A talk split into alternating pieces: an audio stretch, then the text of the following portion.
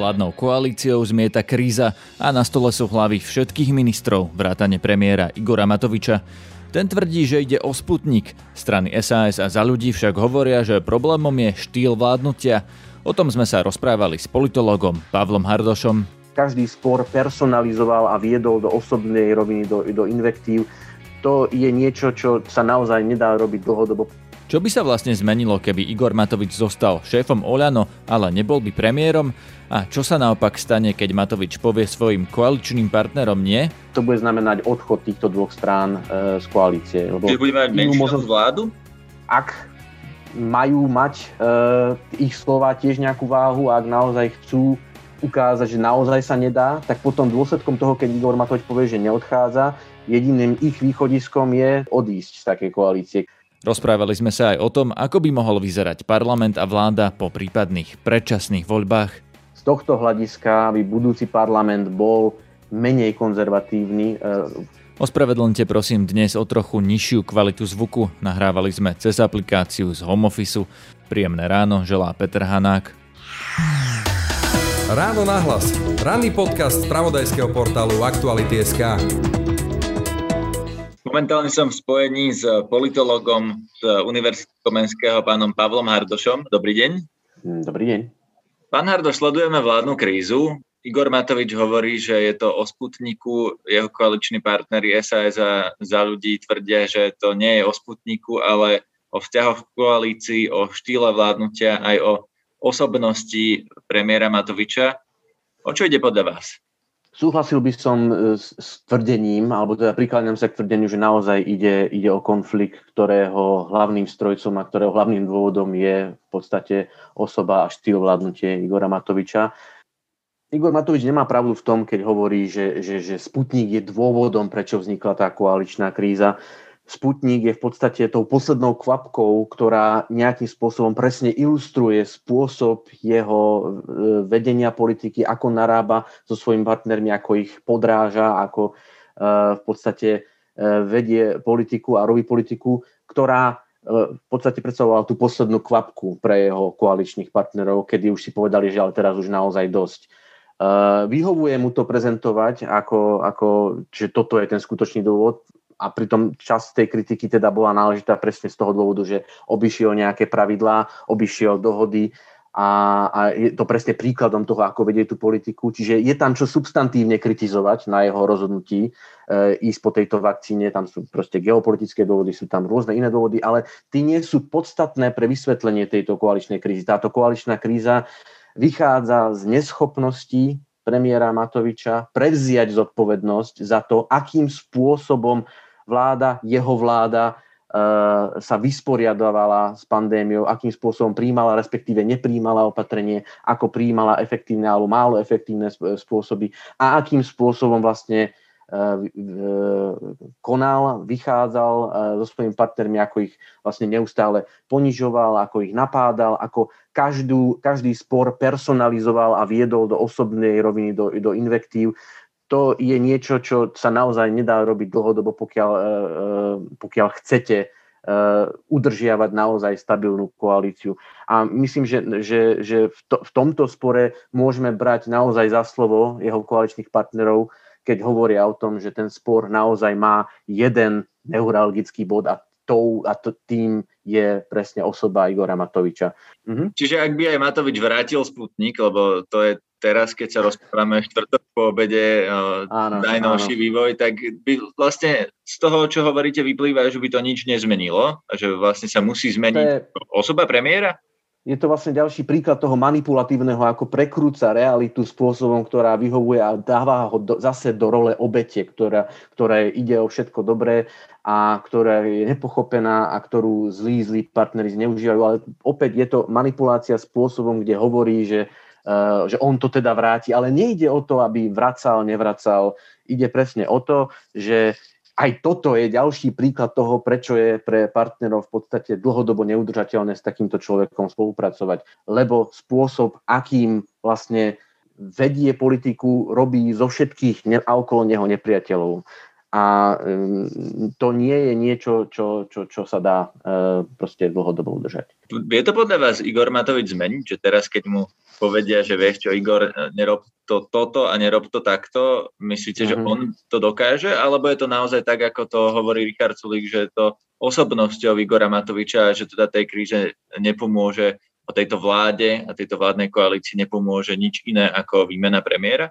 Nemôžem a, a nechcem psychologizovať, čiže neviem, nakoľko je toto niečo, čo je z jeho strany uh, kalkul nejakým spôsobom, že toto je naozaj nejaká iba persóna, ktorú hrá v politike a nakoľko je to naozaj vychádza z nejakých osobnostných predpokladov.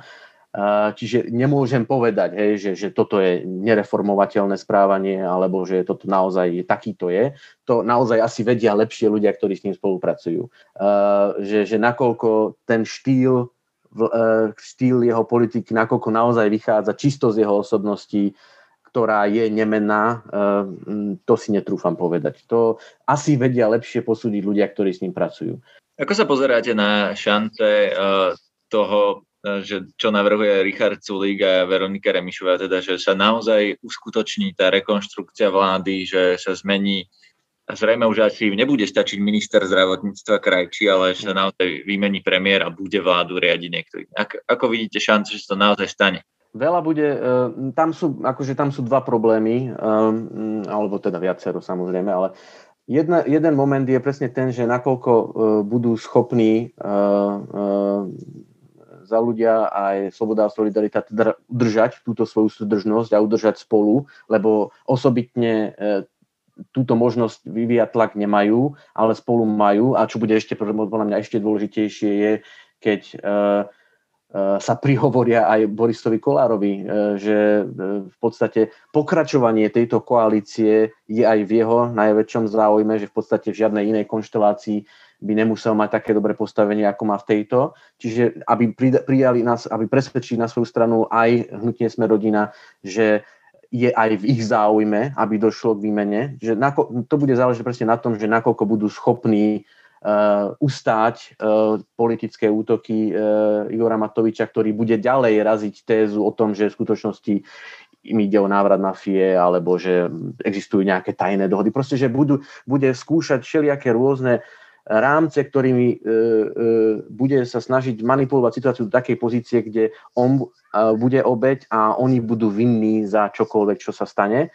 A ich úlohou je v podstate nenaskočiť na tieto a, a naozaj vytrvalo opakovať ďalej, že teda toto naozaj nie je o konci koalície, je to o, o rekonštrukcii a výmene jedného človeka, respektíve dvoch ľudí, teda aby sa prijala aj zodpovednosť na, na poste ministra zdravotníctva.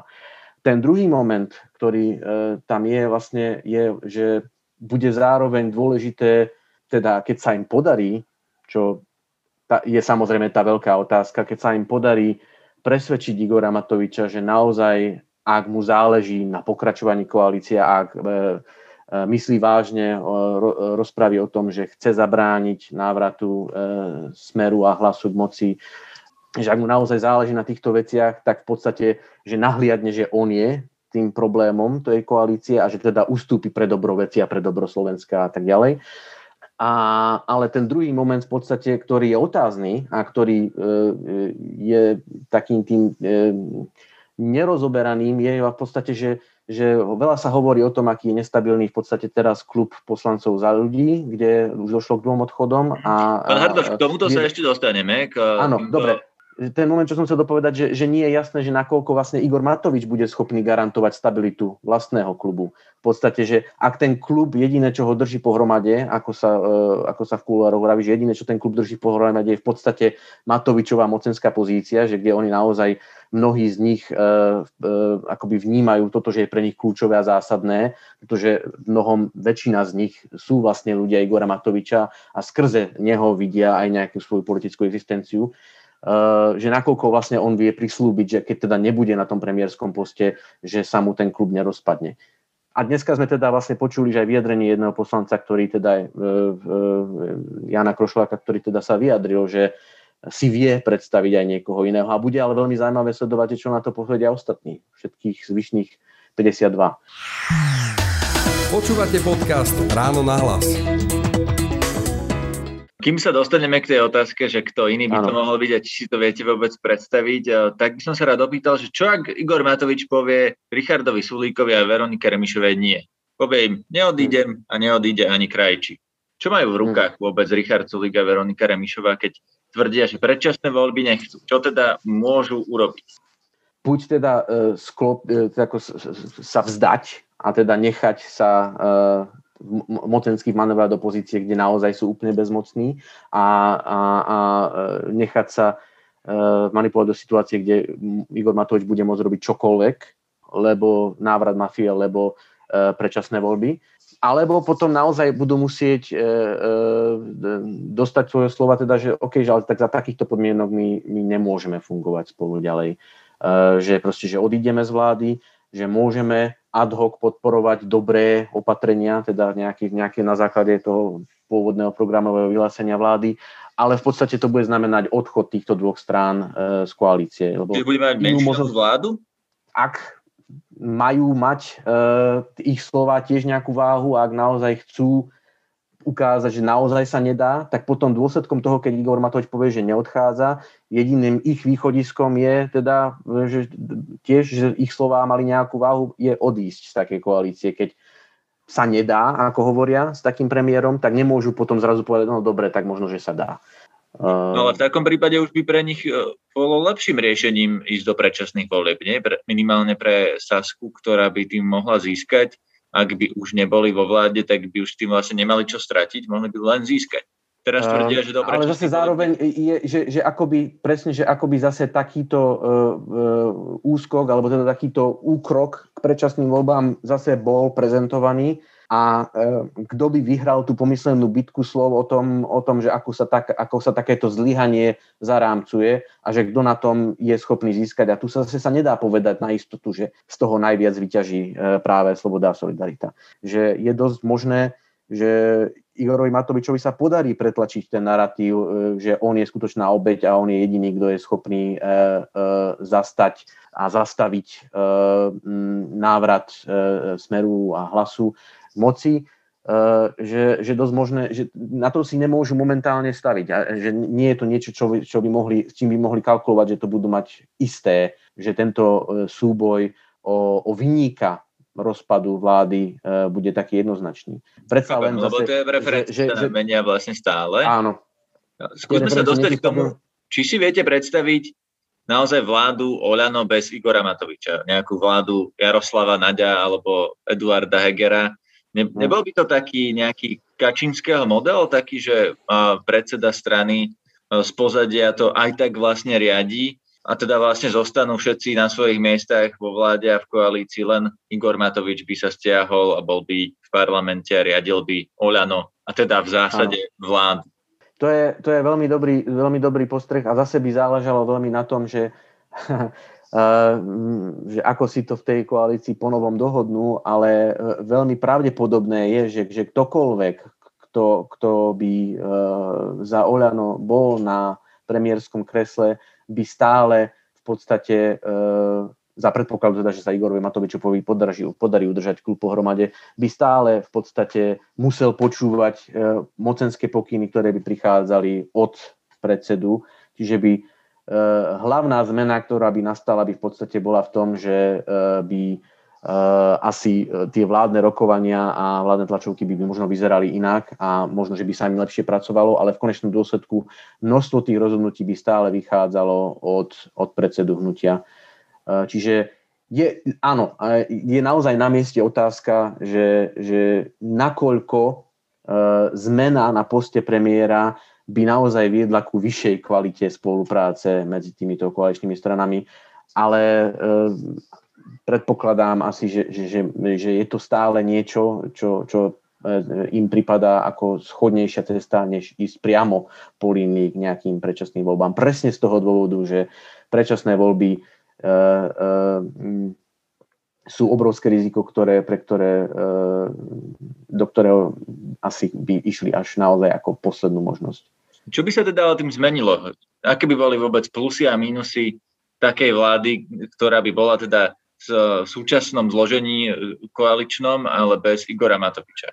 Minimálne by to bol e, v podstate veľmi pozitívny signál smerom k verejnosti, že Igor Matovič a, teda aj ostatní vládni politici si uvedomujú vlastnú zodpovednosť za zlyhania, ktoré, ktorých sme svedkami pri, pri riadení politík, pandemických politík, respektíve odpovedí štátu na, na, na, na šírenie e, koronavírusu. Že tých zlyhaní bolo mnoho a že sa vlastne kumulujú a že sme už niekoľko týždňov premiantami, čo sa úmrtí e, týka, e, že v podstate boli signálom toho, že teda naozaj tu ide o nejakú zodpovednosť, že, že, že, že ju vidí a preberá. To by minimálne mohlo vyslať nejaký signál k tomu, že naozaj sa to berie vážne, že toto je naozaj obrovská kríza, ktorej slovenská spoločnosť čelí. Nie len teda v oblasti toho dopadov na zdravia a dopadov e, na, na rodiny, ktorým umreli príbuzní, ale je tu aj otázka toho, nakoľko vlastne tie pandemické obmedzenia dopadajú na, na mnohých ekonomicky a sociálne. A že teda si vedomí sú toho, nakoľko vlastne zlyhali a zlyhávali. A e, symptomatickým toho, to, tejto neschopnosti prijať odpovednosť vlastne môžeme zase zacitovať samotného Igora Matoviča, ktorý namiesto toho, aby hovoril o vlastnej zodpovednosti a o zodpovednosti politikov, veľmi ochotne teda hádže zodpovednosť na svojich koaličných partnerov, ale nikdy nie na, na seba a na svojich e, ministrov ktorý v jednom kľúčovom, teda nedávnom e, briefingu hovoril o tom, že tu máme 5,4 milióna zlyhaní. Hej, že v podstate opäť úkrok od toho, že prijať nejakú politickú zodpovednosť za, za, za manažovanie tej krízy, alebo teda neschopnosť manažovať tej, tú krízu, neschopnosť hovoriť vôbec o tom empaticky a zrozumiteľne, skákať za každým väčším nejakým teatrálnym e, riešením obrovským, miesto toho drobného manažovania politického, ktoré je naozaj potrebné v podstate obvinil všetkých občanov Slovenska z toho, že tiež zlyhali nejakým spôsobom, že ako keby sme mali nejaký prvotný hriech zlyhania, z ktorého by sme sa mali teda všetci vyspovedať. V podstate zase ďalší, ďalší signál verejnosti, že toto nie je politik, ktorý je schopný príjmať zodpovednosť za vlastné kroky a za vlastné zlyhania. Myslíte, že to môže dopadnúť aj tak, že Igor Matovič zostane vo funkcii a zmení sa napríklad minister zdravotníctva, alebo že ministerstvo zdravotníctva dajú niekomu inému z koalície, napríklad Richardovi Sulíkovi, ktorý to už ponúkal uh, minulý týždeň. Je toto podľa vás uh, vôbec možné? Nie som si istý, či, či, či tá ponuka Richarda Sulika bola seriózna, uh, lebo to bol tiež vlastne E, spôsob, akým sa zbaviť zodpovednosti, pretože to by som nechcel, aby vyznelo, že, že zodpovednosť za súčasnú krízu nesie iba Oliano a Igor Matovič, nesie ju samozrejme celá koalícia, všetci ministri vrátane e, Richarda Sulíka a on sa vlastne pokusil ako keby povedať, že OK, nedali ste mi ministerstvu zdravotníctva, tým pádom ja za toto viac nezodpovedám a všetky umrtia nie sú na moje tričko.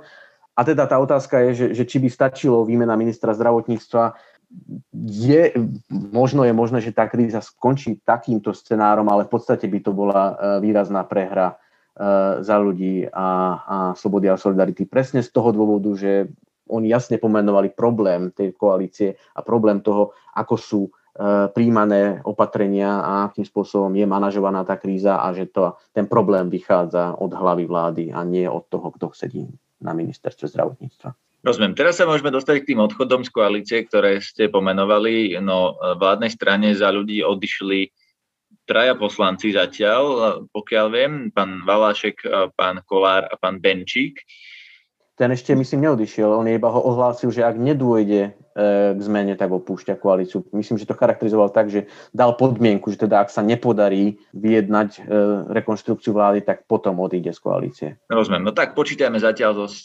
strátou dvoch. E, neoslabuje to už dosť slabý klub poslancov za ľudí do takej miery, že napríklad pri tej rekonštrukcii vlády môžu aj oni o niečo prísť, napríklad o nejaké kreslo ministra, lebo už zrazu sú menšia strana s menšou podporou. Tak ale predpokladám, predpokladajme, že v tomto, v, tej, v tomto stave v podstate boj e, za ľudí, za rekonštrukciu vlády v podstate bojom za vlastné prežitie ako politického subjektu, pretože ak, e, ak sa niečo nezmení, tak tých odchodov bude určite viacej a v tom prípade naozaj potom by stratili a, a mohlo by byť vyvíjaný na nich tlak od ostatných teda prečo by ste mali mať tieto rezorty, keď e, nemáte za sebou e, politickú silu. Tá otázka je vlastne, hej, že, že čo stranu za ľudí hodnotovo a nejak politicky drží pohromade je otázne. Áno, že v tomto, v tomto súboji, v tomto koaličnom spore naozaj strane za ľudí najviac ide o nejakú vlastnú seba záchovu a prežitie.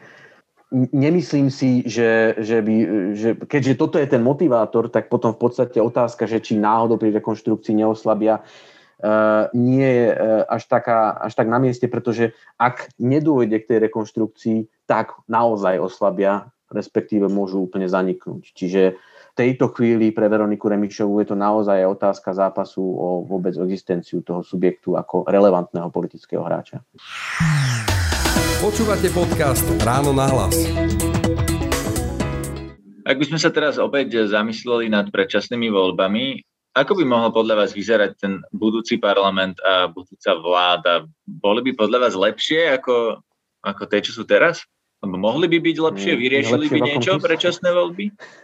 No povedzme, aspoň v zmysle, že by sa tu nediala teda najväčšia pandémia na svete a zároveň vládna kríza. Áno. No, predčasné voľby by teda vyriešili jediný, jedinú vec a to je v podstate, ale to ani nevieme povedať. Proste, že, že, že neviem, nemôžeme povedať, že predčasné voľby by niečo zásadne zmenili. Momentálne to tak vyzerá, že e, podľa prieskumov by sa e, e, posilnil strana Petra Pellegriniho, a oslabili súčasné koaličné strany. Z toho dokonca až dve teda sú vôbec otázne, či by sa dostali do parlamentu. Ne, nedá sa po, čo sa dá povedať je, že nie, nedá sa povedať.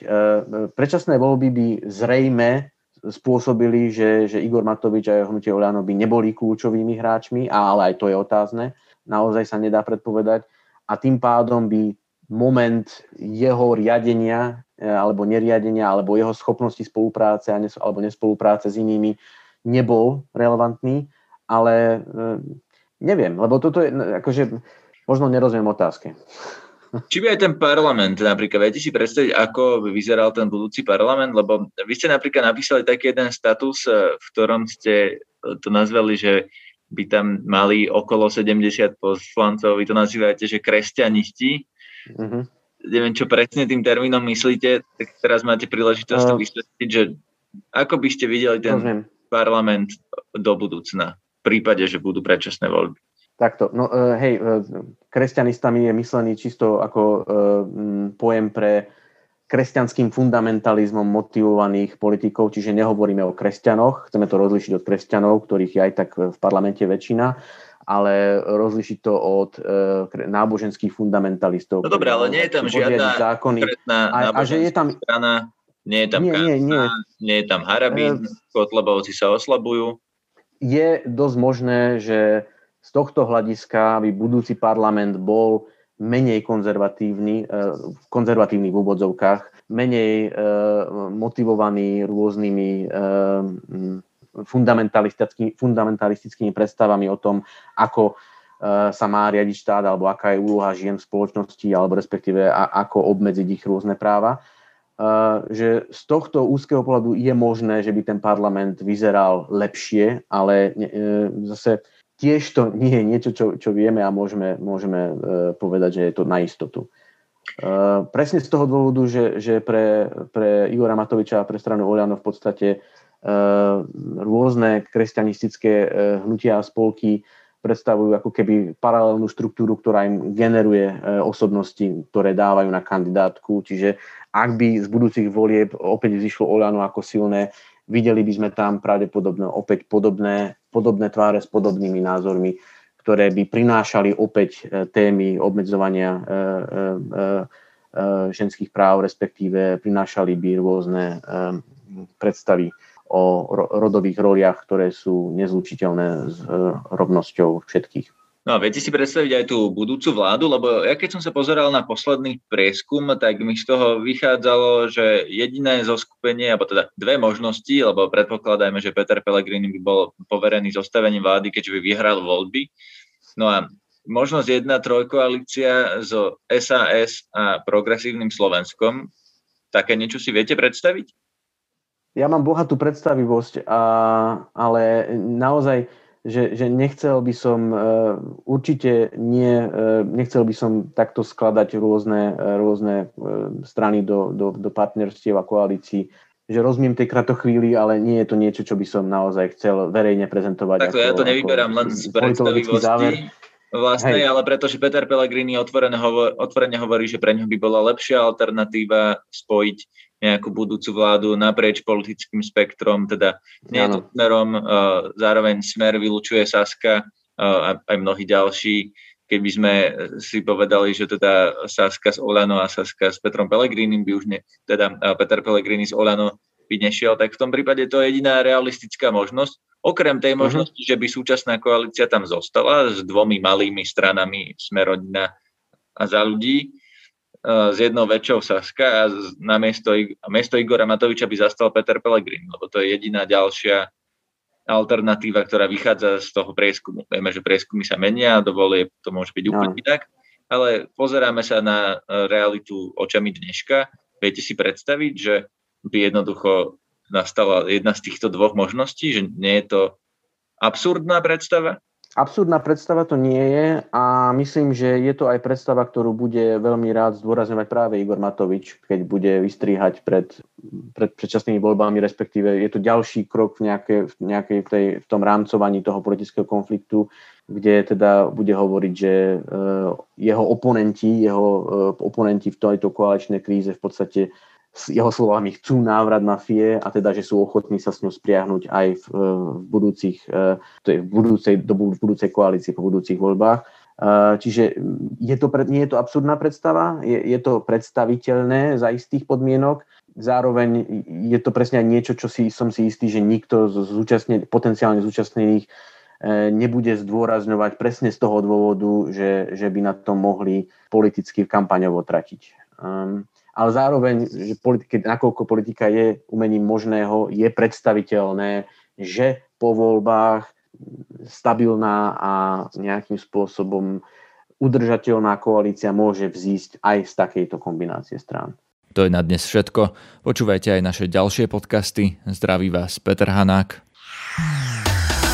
Všetky podcasty z pravodajského portálu Aktuality.sk nájdete na Spotify a v ďalších podcastových aplikáciách.